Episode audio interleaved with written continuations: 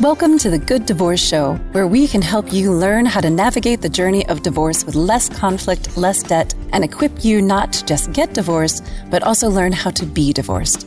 Your host, certified divorce coach Karen McNenny, shares her wealth of knowledge, gets advice from other relationship experts, and interviews couples who learn how to have a good divorce so you can too. Now, here's your host, Karen. Hello, listeners. Thanks for joining me this week on the Good Divorce Show. I am Karen McNenny your good divorce coach. And we bring you every week new information on how to find your path to your own good divorce. And today we are speaking with Stacy Francis. She is the president and CEO of Francis Financial. This is a fee only boutique wealth management, financial planning, and divorce financial planning firm dedicated to providing ongoing comprehensive advice for successful individuals, couples, and women in transitions such as divorce or widowhood. She is also a certified financial planner, a certified divorce financial analyst, and a certified estate and trust specialist. That is the CFP, CDFA, and CES. And we're going to hear a little bit more about how those credentials can help us. And she has spent more than 20 years in the financial industry building this expertise. Her leadership has led Francis Financial to receive recognitions such as Forbes Top Women Wealth Advisors and USA Today's Best Financial Advisory Firms. The firm, featured prominently in the press over 100 times a year, it garners industry appreciation through numerous awards annually.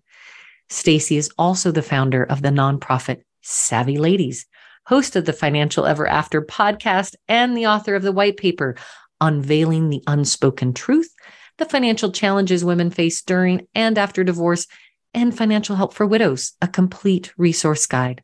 Please welcome to the show, Stacy Francis. Hello. Thank you. I'm very excited to be here. And you are one of those financial gurus by accident. yeah. At least initially. And you have a very compelling personal story that brought you into this work and specifically supporting women. Um, however, we want to remind all of our listeners that the advice that we're giving today is applicable to everyone, regardless of your gender identity, regardless of the nature of your couplehood. Finances are going to be in the middle of it. And you saw this played out in your own childhood. Tell us more about that journey. I grew up um, never expecting to to go into finance, um, let alone to become a certified divorce financial analyst. I'm not sure how many little boys or little girls go around saying that's what they want to do when they grow up. But I realized uh, as I grew up, seeing my grandmother, um, who was trapped in a, a marriage, a very unhealthy marriage. It was actually financially abusive as well as physically abusive seeing that taught me how important it is for individuals to to to be empowered around their finances and seeing her suffer um, really changed who who I was and changed what I I realized I I needed to do for the rest of my life. Um, and so I ended up going into the financial field. I created a beautiful charity in her honor called Savvy Ladies that I know we'll talk a little bit more about. Um, really providing free financial education and resources uh, so that you know everyone can can can invest in themselves and make sure that you have all the information you need to to be able to have a, a wonderful secure financial future Beautiful. And and I'm sorry that your grandmother and many women honestly of that generation had a similar story and we look at this as a gendered story of time gone by when women weren't in the workforce as often and men really were managing the finances of the house and were bringing the income. We know that that's different now and there may be an, an imbalance in your own home as you hear this listeners we want you to consider what do I need to do? Where do I even start as divorce is beginning to swirl around the household conversation? And it swirls a lot longer than usually we think it will or that it should. And then eventually we arrive at how do we do this? And I'd like a little education for our listener, Stacy, about some of the designations that you hold and the differentiation between a CDFA and a CDFP and um, and estate planning and how we should be searching and asking the right questions to know we end yeah. up with the right financial partners. Yeah, I appreciate that question.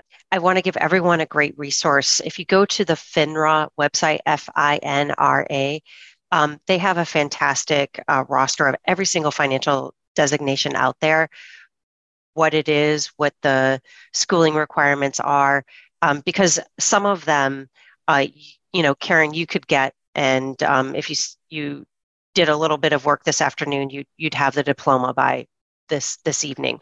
So um, you know, some some mean more than than others. Um, when you're looking to find an advisor to help you through your divorce, the first thing you're going to look for is a certified financial planner.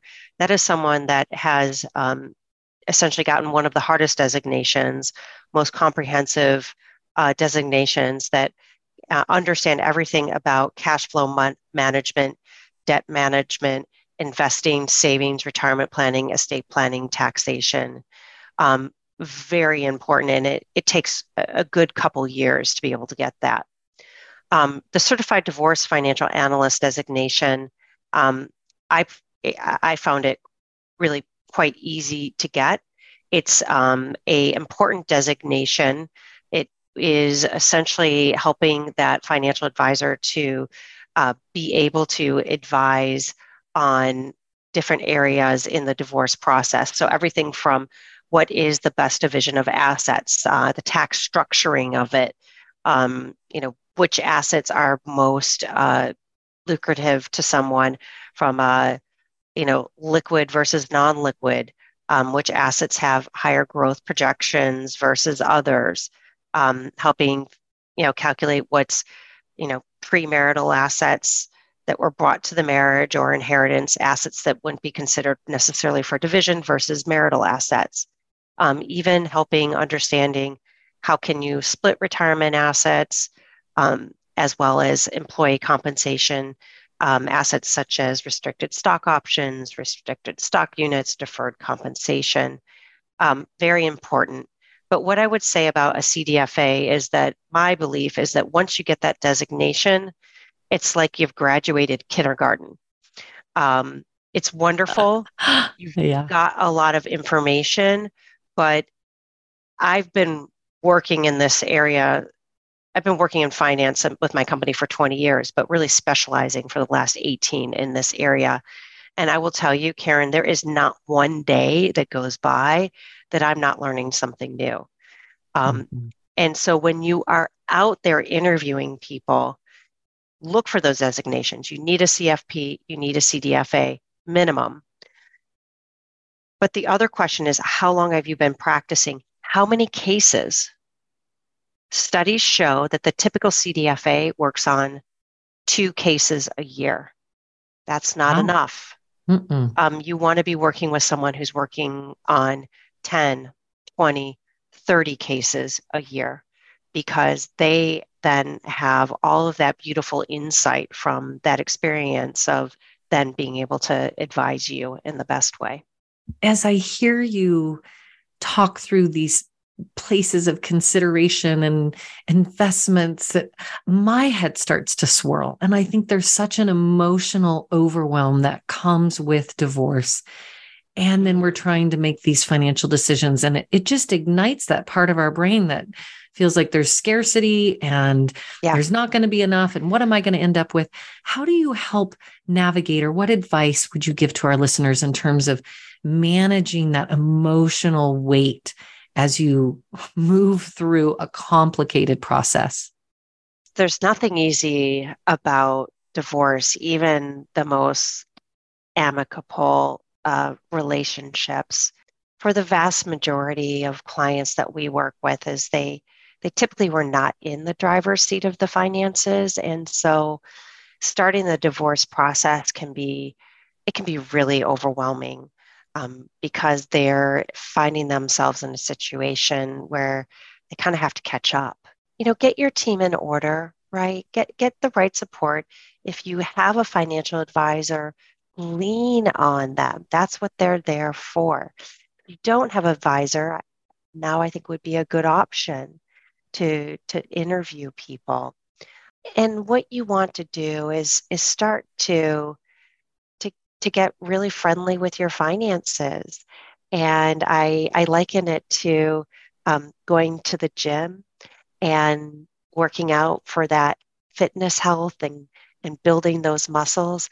Well this is what we need to do. We need to go to the gym and exercise our financial muscles. And how we do that is by starting to create that full list of assets and, and liabilities. Um, in the book that I wrote, um, the uh, unveiling the unspoken truth, there are wonderful uh, charts that you can fill out that have the list of every asset you might possibly own so that you don't forget every anything. And and we're talking about of course, checking accounts, savings accounts, retirement accounts, non retirement accounts. Some people even have cryptocurrency, real estate assets. They might have commercial real estate, rental properties at work. They might have employee stock options or you know restricted stock units. These are all really important things so that you can have just an unbelievably clear picture of where do I stand today? Where do I stand today? And that's something that you're going to have to do as part of discovery in mm-hmm. the process anyway. And often this is the first step. It's financial discovery. It's getting all those financial ducks in a row. And it can be a tedious task, but it's not forever. You just got to do it. Can you give us the name of the book again and yeah. and so that people can move towards that resource um, as they're searching online? Yeah. So it's um, I have a picture right here unveiling the unspoken truth, the financial challenges during and after divorce. You can go right to our website at www.francisfinancial.com and you can download it electronically. So Wonderful. it's a great, again, a great resource, and it has everything from those asset uh, sheets to the liability sheets. Um, and then the other piece is is also getting a handle on your spending. That is a number two thing that you need to do. You you can't plan for your financial future. You can't understand what you can afford to pay in child support or spousal support you can't understand what you need in the form of child support or spousal support unless you know what that income is and you know what the actual spending and expenses are. The worksheet that we have in here is also very special because what it does is it also splits out expenses for children. And there are certain expenses that child support does cover for children, but there are others that are called add ons that are not necessarily meant to be covered by child support that are discussed and negotiated separately.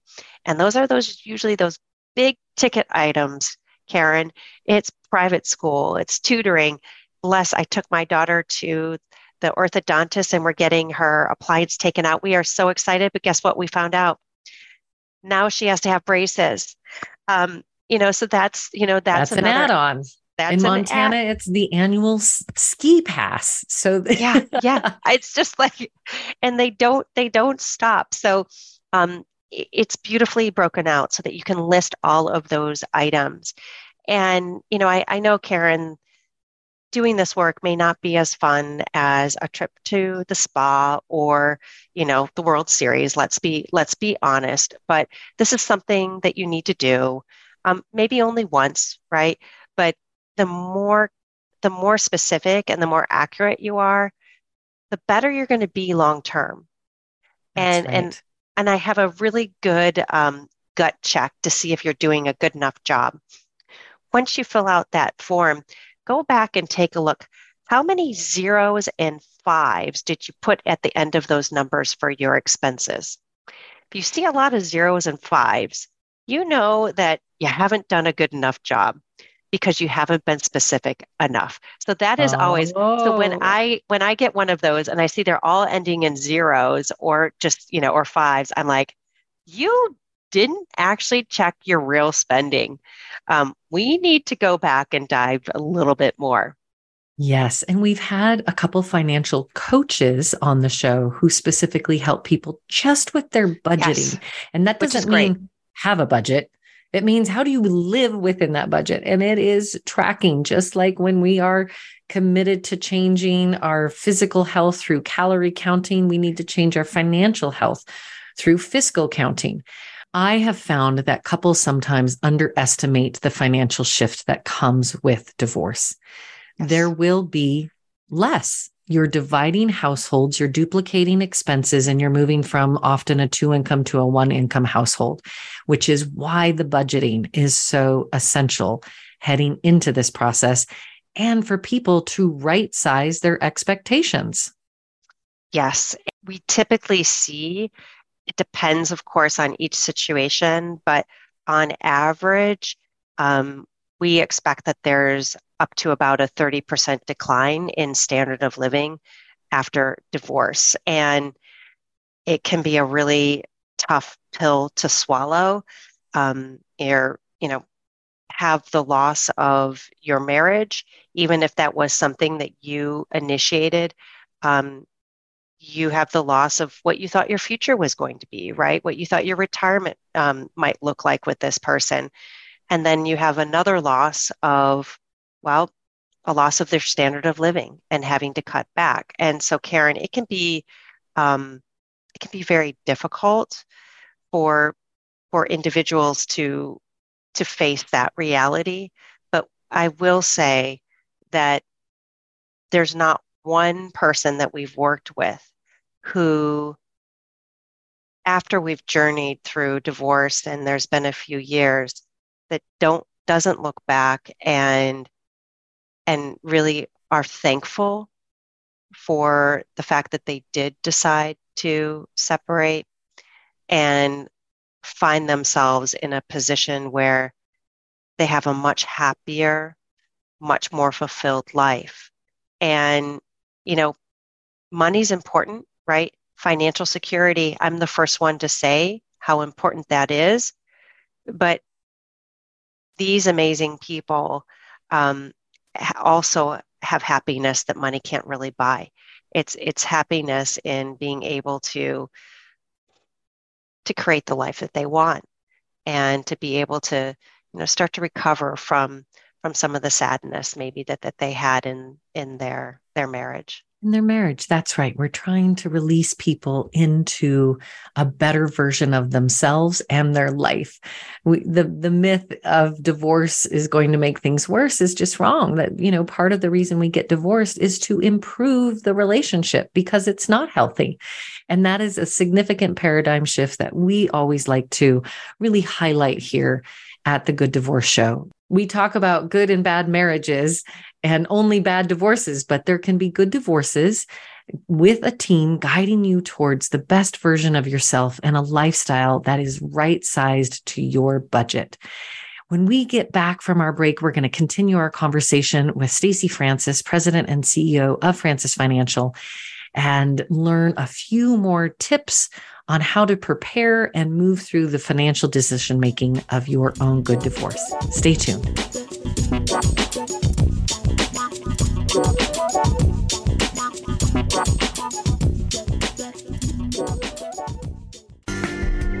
Are you thinking about getting divorced? Before you call a lawyer, call the Good Divorce Coach, Karen McNenny, a certified divorce counselor, co parenting specialist, and mediator. Karen's signature Good Divorce experience will guide you through your divorce journey from the day you make that difficult decision to the day the decree is signed, all for a predictable fee. The Good Divorce Coach will teach you and your partner how to get divorced and be divorced with less conflict and less debt. Visit thegooddivorcecoach.com to get in touch with Karen. Streaming live, the leader in Internet talk radio, voiceamerica.com. Welcome back to the Good Divorce Show with Karen McNenny. Have a question for Karen or her guests? Join us on the show at 866 472 5788. That's 866 472 5788. Now, back to the show with Karen. Thanks for staying with me today. I'm Karen, your good divorce coach, helping you find the resources and tools to move through your divorce process differently by design, not by default. It does not have to be destructive. And here to give us some really valuable expert advice is Stacy Francis, President and CEO of Francis Financial. She is a CFP, a CDFA, a CES, over 20 years of experience in the financial industry. Welcome back to the show, Stacy. Thank you, Karen. I'm excited to continue our conversation. Well, there is a common mistake made when people begin their divorce journey. And sometimes there is someone who's like, I'm just going to take that inheritance and tuck it away because you know what? That doesn't even belong to them. And that's how it's going to be. Or, oh, here's this little cash that I've been s- stuffing into my sock drawer for years. And, and that we begin to withhold information during the discovery process. Tell us the consequences of this and why yeah. it does not serve us in the long run. Boy, I have I have a lot of thoughts uh, about this, Karen um, I see it, I see it regularly, and it's interesting. Most typically see it from um, not my client, but the the spouse. Although I have had clients, you know, show me this check that is a severance check for $100,000 and say, Do I really have to disclose this? And the answer is yes, it is. And guess what? It's going on your tax return. So it is going to be discoverable. You know, ultimately, the vast majority of assets that you have, they have a paper trail. And that paper trail is many different things. Um, the vast majority are going to show up on your tax return. It's really not good to withhold that information because, quite frankly, it's going to be found out. And I will tell you that judges really do not respect people who are essentially withholding information. Yes. Mm-hmm. It, I mean, yep. what does it that does not... say about your character? Right? right? What does that say about your character?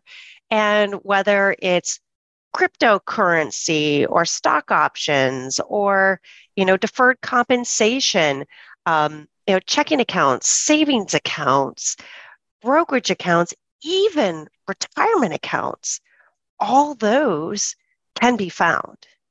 And the thing is, is that if you do really want to play hardball and not disclose them, what's going to happen is that your spouse is going to have to hire a very expensive person, and that is called a forensic accountant. And they will have to do a huge amount of work, upwards of tens. I've even seen hundreds of thousands of dollars in fees to find all the assets. And guess what? Guess who has to pay for that? Most likely the person who's doing the naughtiness. That's so, right. if you're hiding and you get found, the bill is yours. The bill is yours. And um, it doesn't set you up for a good relationship with your former spouse. And especially if you have children, you have these children, you are co parents for the rest of your life you know, I, I have to tell you, I've, I've had so many cases where someone feels like they're being smart and you know what? We find it mm-hmm. and then they look like a real jerk, not only in front of their spouse, their attorney breaks the trust of their attorney, um, but the judge as well. That's right. And I'm in Montana. Stacy is in New York City as we chat today. And I'm not inclined to give any legal advice, but it is my understanding that even in Montana, if it is discovered, then that asset is no longer split 50 50 or whatever the agreement. The entire asset goes to the spouse that you were hiding it from. So that's really good that you brought that up because um, that is a conversation you have to have with your lawyer. Different states are different. New York, I wish we were that that generous, but we're not. um, and so, yes, you do want to have that conversation of, you know, what is the actual asset split based on um, this asset that has been discovered. Um, I had a client, her spouse uh, was not disclosing assets. We were able to find them. Um, the judge got so frustrated with this this person that he awarded to our client 100% of them um, but yep. it was it was again the judge judge doing that it, it it doesn't pay and they pretty much all of them will will be found that's right i had a wise mentor in my life that always said well just speak the truth. Everyone knows it anyway. And I if know, they don't yet they're going to. And that's certainly in the good divorce experience. We are trying to always encourage transparency and good financial stability for both spouses as they move into their next life. Now, another place where people get it wrong as they start looking at the division of assets is just these assets have different tax treatments. And over time, like the long time horizon, retirement accounts, how things are taxed, those implications, most of us are not going to appreciate or understand. What do we need to know, Stacy? There's a lot of pieces to this, Karen, and for us, it's a huge part of our, our job.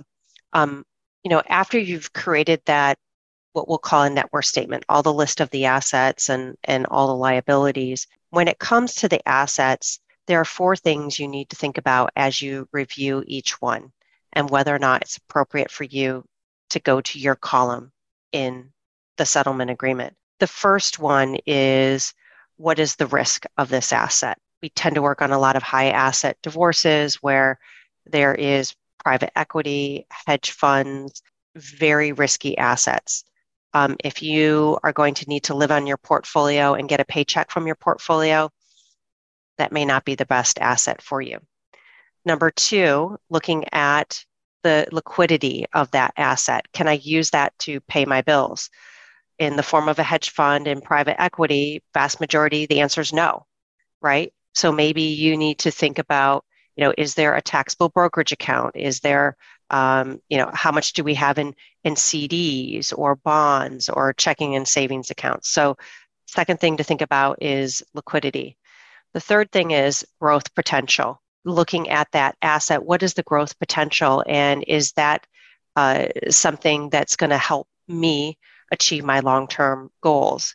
And when I say that, often we're making the conversation, uh, having a conversation about, well, if you have three homes, not all of our clients do, but let's just say that, what is the growth potential of the house that you have in Lake Tahoe versus the growth potential of the value of that investment portfolio. You know, it could be that the Lake Tahoe house is a better investment depending on the real estate situation, um, but it may not. And so looking at that. And then the fourth thing is the tax DNA, exactly what you talked about. All of the numbers that you see on your statement of net worth, even if every single asset was valued the same, let's say $100, each one after tax would be valued differently. And so understanding that a dollar in a checking and a savings account is really worth a dollar, but a dollar in a 401k, an IRA, a traditional IRA, after taxes might only be worth 60 cents.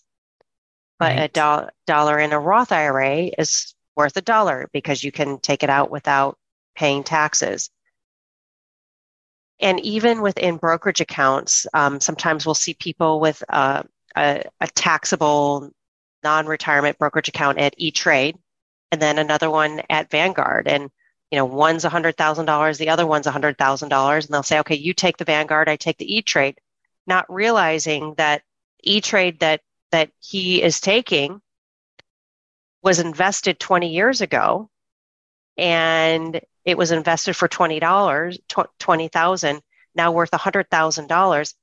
There's $80,000 in gains that he's going to have to pay taxes on when he mm-hmm. sells it. Whereas that Vanguard account maybe was just invested a month ago, that $100,000 has no gains that you're going to have to worry about paying taxes on. So, a lot of pieces. So, when you're talking to your financial advisor, your lawyer, each of those assets, again, look from the perspective of what is the risk of this asset? Is it appropriate for me now as a single person? Number two, what is the liquidity? Is this something I can use to pay my bills or is it locked up in a retirement plan till I'm age, you know, 59 and a half? what is the risk, also what the tax DNA is. So all these things are, are really important as you're you're thinking about that full picture. Mm-hmm. Boy, more than meets the eye, that's for sure. And the importance of have, uh, having expertise such as Stacy on board can be so valuable. I'm curious about couples where there's a business between them. They co own the business, or maybe one partner runs a business. Maybe the business has value. Maybe the business is a startup and doesn't have much value, or it only has debt. And how we treat debt gain future earnings etc and untangling when there's not just a household and children and a savings account but now we also have a business yeah yeah and there's a lot within the business um, so typically when there is a business uh, the first thing the first step is getting it valued and a lot of people are are loath to value a business but i have to tell you it doesn't have to be that expensive. Right now, I'm getting my business valued, um, not because I'm you know going through divorce, but because I'm starting to bring on um, succession planning and have some of my advisors buy in. It's very exciting. Good for um, you. Um, yes. But I'm I'm spending eight thousand dollars. Yes, that's a lot of money, but for for most business owners, that's nothing compared to the value of their business. Really i the first thing i would say is that for the vast majority of people they should be getting evaluation done on their business during this process. Um, the second thing is untangling personal expenses from business expenses. Mm. every business owner i know karen runs personal expenses through the business maybe it's the car lease maybe it's eating out the Wi-Fi, Maybe. the cell yeah, all those pieces, right? Mm-hmm. And that's important for the purposes of going forward, because if there's someone who um, is no longer going to be involved in the business and has to sustain those expenses on their own, that needs to be added back to their budget. Um, and also, the other reason why that's important that will go into the business valuation all those personal expenses have to be stripped out for purposes of determining what the real net profit of the business is because all those expenses reduce the net profit right? There's less at the end of the year because you have all these personal expenses going through. Um, so that's important. I was speaking to someone today. It's a gray divorce and there's not going to be spousal support because he's 73 and retiring and i asked well what is he retiring from well he's an investment manager well guess what? He has a book of business that he can then sell to another advisor. That's what happens in the Morgan Stanleys, the Merrill Lynches when people retire. And he will be see, receiving either a stream of income, significant stream of income from that, or it's going to be bought out in a lump sum.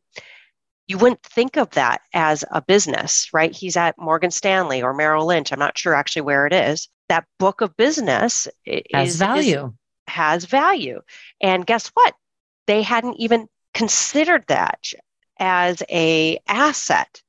And oh, quite frankly, it, it's probably valued at about $5 million.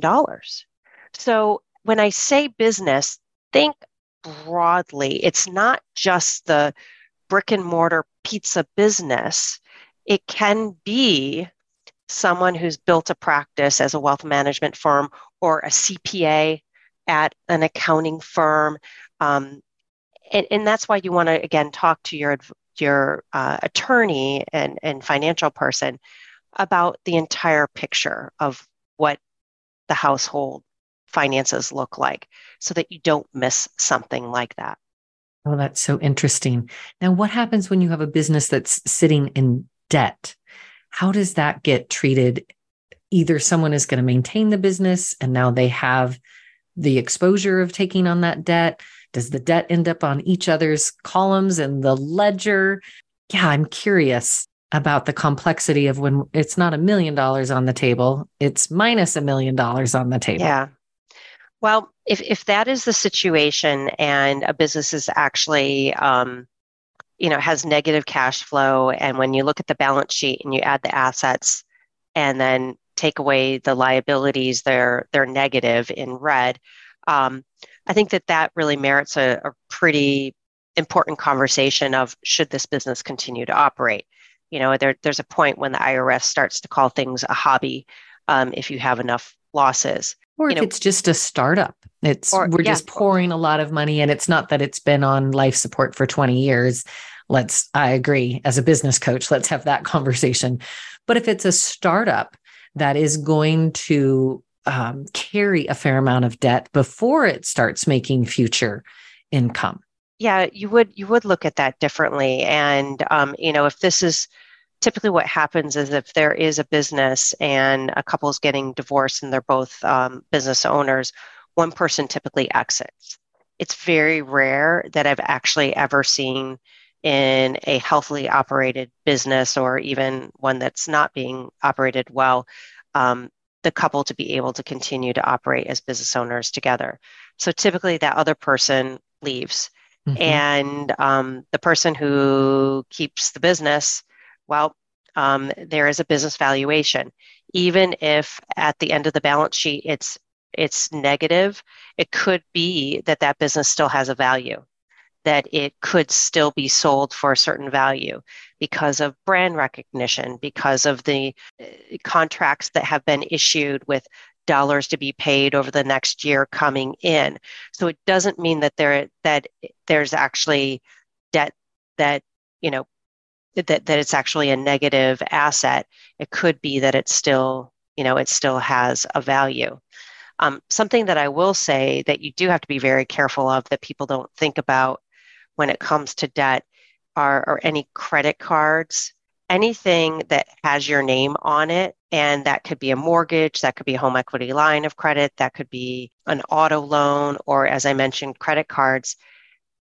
If in the settlement agreement it says that your spouse is responsible for paying off that debt and she doesn't pay it off, the institution, the financial institution that issued that debt is still going to come after you. Aha. So again, something to know. And so if you've been a business owner, and that's why I say that, if you've been a business owner and there is debt on the business and your name is attached to that debt, and you no longer are going to be part of the business and that your spouse is going to take that asset, then you need to make sure that your name is removed from all of those uh, loans. Same thing with the home, the primary home. Let's say he's going to take the home. Then she needs to make sure that her name comes off the deed, but her name also has to come off the mortgage. It can create some problems because Yeah. you have to refinance. And guess what? We're right. refinancing at very high rates. And sometimes the financials of the one person owning the home now are not strong enough to take out as large a mortgage as they currently have. So, Correct. you know, it can be it can be tough. This is what I call the great real estate hostage situation of 2023.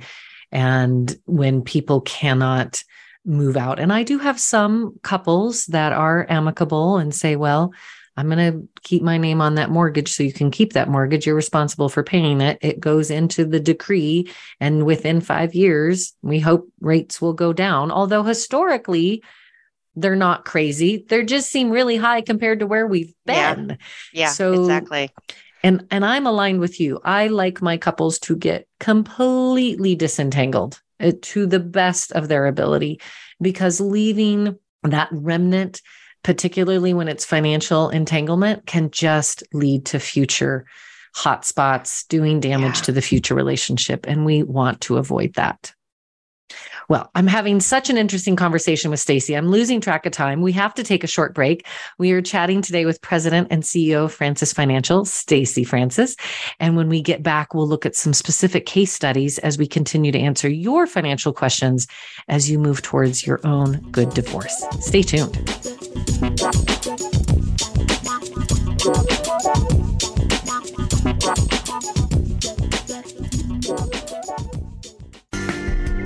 Are you thinking about getting divorced? Before you call a lawyer, call the Good Divorce Coach, Karen McNenny, a certified divorce counselor, co parenting specialist, and mediator. Karen's signature Good Divorce experience will guide you through your divorce journey from the day you make that difficult decision to the day the decree is signed, all for a predictable fee. The Good Divorce Coach will teach you and your partner how to get divorced and be divorced with less conflict and less debt. Visit thegooddivorcecoach.com to get in touch with Karen the Internet's number one talk station. Number one talk station. VoiceAmerica.com. Welcome back to the Good Divorce Show with Karen McNenny. Have a question for Karen or her guests? Join us on the show at 866 472 5788. That's 866 472 5788. Now, back to the show with Karen. Welcome back. I'm Karen McNenny, your good divorce coach, helping you to find your path towards a divorce you can be proud of, right? It doesn't have to be destructive. It doesn't have to be full of debt. And one of those experts here with us today, Stacy Francis, is helping us find ways to really look at our financials. And her expertise comes from over 20 years of experience in the financial industry as a CFP, a CDFA, a CES, and a wise woman who has not only built this beautiful firm in New York City, but also a nonprofit specifically helping other individuals to gain their knowledge base. Most of us get out of college and we have not learned financial literacy to a degree that's going to support us as adults. So, folks like Stacy are here to point us in the right direction. Welcome back to the show, Stacy. Thank you, Karen. Would you start by telling us a little bit about Savvy Ladies and all these other resources that you have available for our listeners? So I hope everyone listening has your pen and paper out um, or even an iPad. Um, go to savvyladies.org and Savvy has two V's. And I say it has, reason it has two V's is because it's very, very good. Um, it has, it, it's a fantastic um, organization that is a nonprofit really focused on um, empowering women, educating. And we have 250 courses on every financial topic you can imagine. They're all self paced, as well as TED Talk like videos and live events that air across the United States, panels as well. And our um, the piece that I'm most proud of is that we have the only financial helpline in the country where you can go to our website, put in your question, and you are matched with a financial expert that knows everything about your question. And the two of you get to work free of charge via Zoom, via phone, email, whatever works best for you for an hour. Um, it's phenomenal. It's extraordinary. That is such a gift. And we'll yeah, be sure all this is in the show notes as well. But I want people to hear about these resources before they turn the channel on our conversation today. Savvy yeah. ladies and not only classes and resources, but this helpline. Yeah, the helpline. And I will tell you by the end of this year, Karen, um, we are on track to match uh, over 3,000 women to work free of charge with uh, one of our over 250 uh, CFP, CDFA, CPA, you name it, uh, volunteers. Um, so I'm, I'm very, very proud and, and oh, excited yes. about that. So lots to be proud yeah. of there. Great resource. Yeah, so that's Savvy Ladies. I started it when I was 26, um, about 21 years ago. And the year after, 27, I started Francis Financial, which is a wealth management practice. We're fee only fiduciaries. Um, I actually started it to pay for the charity, Karen. I realized oh. very quickly a charity can only do as much good work as, quite frankly, um, the dollars they have. And so um, I've been able to really donate big to the charity. And Francis Financial has become a beautiful practice now. Um, there's 18 of us, almost all women, um, which is quite unique in our field. And mm-hmm. our superpower is working with women thinking about and going through divorce. Um, we actually will testify in court if needed. Um, as well as women who their spouse has passed away. Mm-hmm. And so um, I am a certified grief recovery coach. And while I don't do coaching, that certification and that training is just it, it really is so important for the work that we do because all of the clients that we're working with are, are dealing with a lot of loss, dealing with grief, and have so many questions around their finances. Um, oh, I yeah. just adore that that is part of the lens that you bring to this work. And not just for those who've lost a spouse, because all of us going through divorce, it is a grief process. It is the death of a family and the death of a future that you were anticipating and that you have to come to terms with. Oh, yeah. that's very thoughtful. Now, you're located in New York. Uh-huh. Is Francis Financial able to support people nationally, only in the state of New York? So, we actually are large enough where we are um, regulated by the Securities um, Exchange Commission, SEC. So, that means that we can work anywhere in the United States, and we actually have clients um, not only in almost every state, but also around the world. So, most practices aren't like that, quite frankly.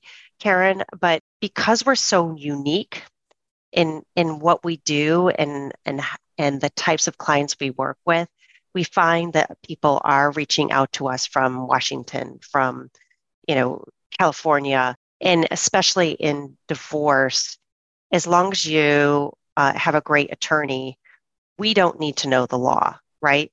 We are the experts at the financial modeling and we work hand in hand with your lawyer to be able to really model out that settlement and then work with you afterwards to make sure that you're completely on track. And, and another resource I do really want to share is uh, a special project I've I've worked on for the last six years called Financially Ever After, mm. and you'll see hundreds of podcasts. We go live every other week, um, you know, talking about the uh, important things that individuals need to think about before, during, and after divorce. And we even interview children of divorce and their experience, and lawyers, uh, forensic accountants, therapists, coaches like yourself. It's a it's a fantastic resource and an easy tune in and listen to learn about some of these um, important topics financially ever after. And I love that you're the money lady, but you are offering so many free resources to our listeners to just help them become more educated. And, yeah. and you had a client uh, like that, and we'll come back at the end and make sure that you all can find Stacy and her team as well. But I wanted to ask about a client that you had who, for a very long period of time, was really just controlled financially through her marriage. And there were some very significant nuances that came about through the divorce journey. Would you mind unpacking that story for us? I sure will. And and you know, all of our client particulars are are confidential. So I, I we're going to call her uh, Naomi. Um, but we worked with Naomi, uh, and she came to us, there there were a significant amount of assets. She actually didn't know that at the time um, because she really had been. Sometimes we say, you know, not in the driver's seat of of the finances. For her, she wasn't even she wasn't even in the car um, mm. at all. Her her husband was at the driver's seat, but she wasn't even really in the car. Wow. So there was a lot of learning for her. Um, just you know what assets were out there um, what their real expenses were, what is the, the income that they have. Her lawyer brought us in because what she really needed to do is number one, you know, have a, a very, very thorough financial education on all these different assets, but also to be able to see based on the settlement agreement that was being offered, if she took that, what would it look like for her financially 5, 10, 20, 30 years out? And it was so helpful because we were able to model that out for her with all of her future expenses, the child support and the spousal support. And um, actually, that first modeling out, that first financial plan, um, it did not work and we had, unfortunately, in that plan was showing that she was going to run out of money at age 80. And I want to make it clear that, you know, her husband, her ex-husband isn't responsible of getting her out to age 95 financially secure, right? And and she is, but we did need to understand like where does this leave you? How do how do we how do we make sure that you're going to be financially secure? we were able to make some suggestions in having the settlement agreement be changed of taking certain assets over others. In particular, having more tax advantaged assets such as checking, savings, brokerage accounts, and having him take more of the retirement assets. The retirement assets, every dollar that came out after paying Uncle Sam was only going to be worth 60 cents, right? Mm. Every dollar coming out of that checking and savings is worth a dollar. So that was the first thing. Um, and then we also were able to really look at with clear eyes about the real estate, realize that living in the primary home that was, you know, a five bedroom, um, she wasn't going to be able to afford it. And quite frankly, she agreed that she didn't really need it. In the end, she ended up receiving a lump sum of about $2.1 million, which I know, um, you know, in Montana, you wouldn't have to worry about money for the rest of your life um, you could probably make that those dollars go very, very, very far. But for her, living in New York City with New York City expenses for real estate, for food, for travel, for all of that, you know, there really definitely was a lot of planning. And we had to be very careful with how we invested that money to be able to earn enough to fill that gap. But the great news is that she is doing wonderfully. She is living her best life. She is learning about all of these different assets, about her portfolio, about her finances, and going from a place of having, uh, you know, no empowerment around money. Um, she really is, and she has become just this unbelievably confident, woman and i'm just so i'm so i'm so proud of her. Yeah. Um you know it's it's been such a wonderful partnership of of us working together. You know that's just a success story of you know we can help make really good decisions during that so important time of deciding what that settlement agreement what you're going to accept or what you're going to counter offer um, and and know that that now she's set up for the rest of her life and she's in a really secure, financially secure, and, and quite frankly, a very happy place. That is a success story. And, and I think what is so notable about that story is this idea of like we ran some different versions. If we did this, this is what it's going to look like in 10 yeah. years and 15 years. And this is where I think people often make the mistake of narrow mindedness that is too present focused and not future focused. And doing those calculations are going to help you to identify is this a settlement that actually does feel what we what we like to call appropriate because sometimes fair and equal are not the things but what is the appropriate and the time horizon is really the richness that a firm such as Francis Financial can walk through all of those different scenarios. And I say that not just to our listeners who are needing that support, but to also those of you to recognize even Naomi's case. It wasn't so much that, oh, maybe we have a spouse who's trying to do us wrong. It's that we don't have the right information to know how to do it right. And that goes for both parties.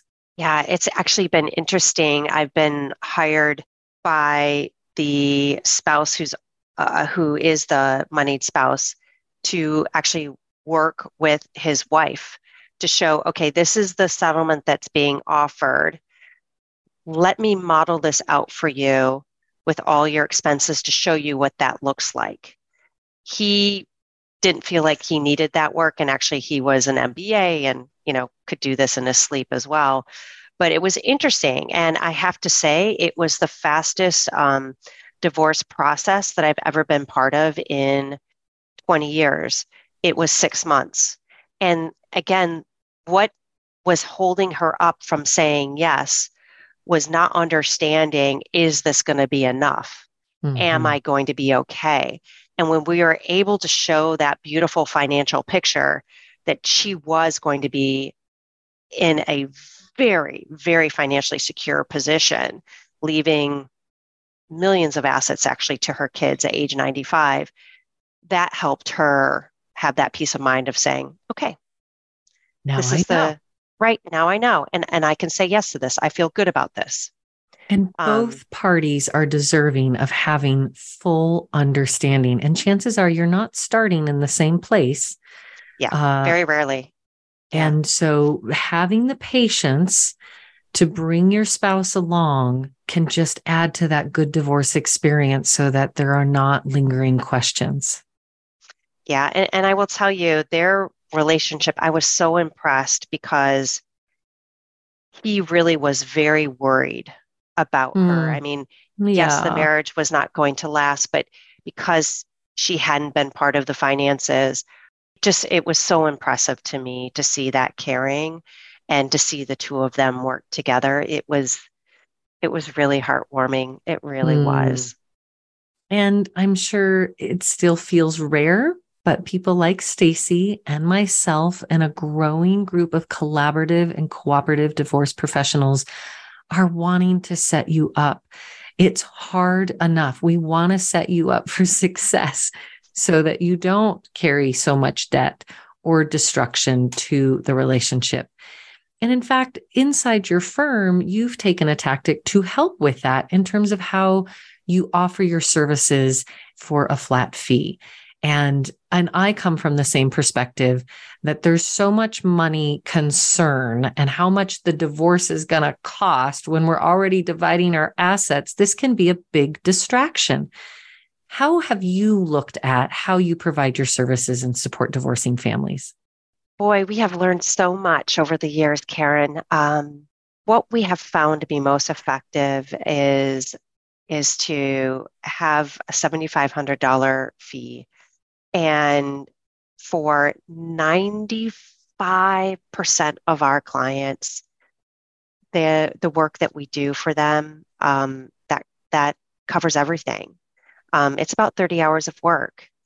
The only times that we found that we have to really start charging hourly above that is if we end up going to court, which thank goodness, Karen, is very rare. Yeah, very rare.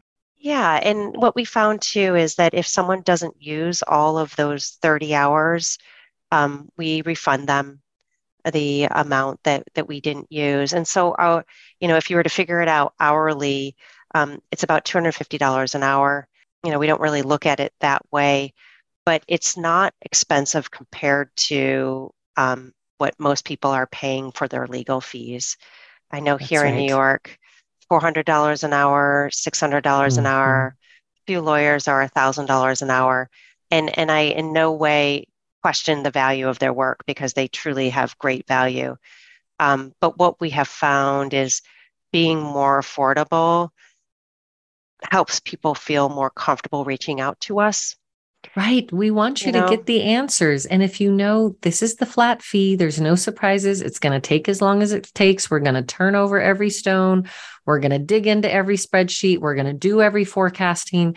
And to have that reassurance, oh, just such a relief. I think it's a beautiful business model that you are offering. It's been great just as we wrap up here on the Good Divorce Show today with CEO, founder of nonprofits, podcasts, as well as Francis Financial, remind us where we can find you and all of your colleagues, Stacy, as well as some of these wonderful resources. Great. Yes, you can go to the website www.francisfinancial.com. Um, when you're there, uh, right on the home page, you'll see the unveiling, um, the unspoken truth, the book written specifically for people thinking about and going through divorce. Um, and you can also email me, Stacy, S T A C Y, at francisfinancial.com. Um, on the website, you'll see there uh, a link to Financially Ever After, our podcast, and of course, Savvy Ladies. Um, great educational content. That's savvyladies.org. Everything is free of charge.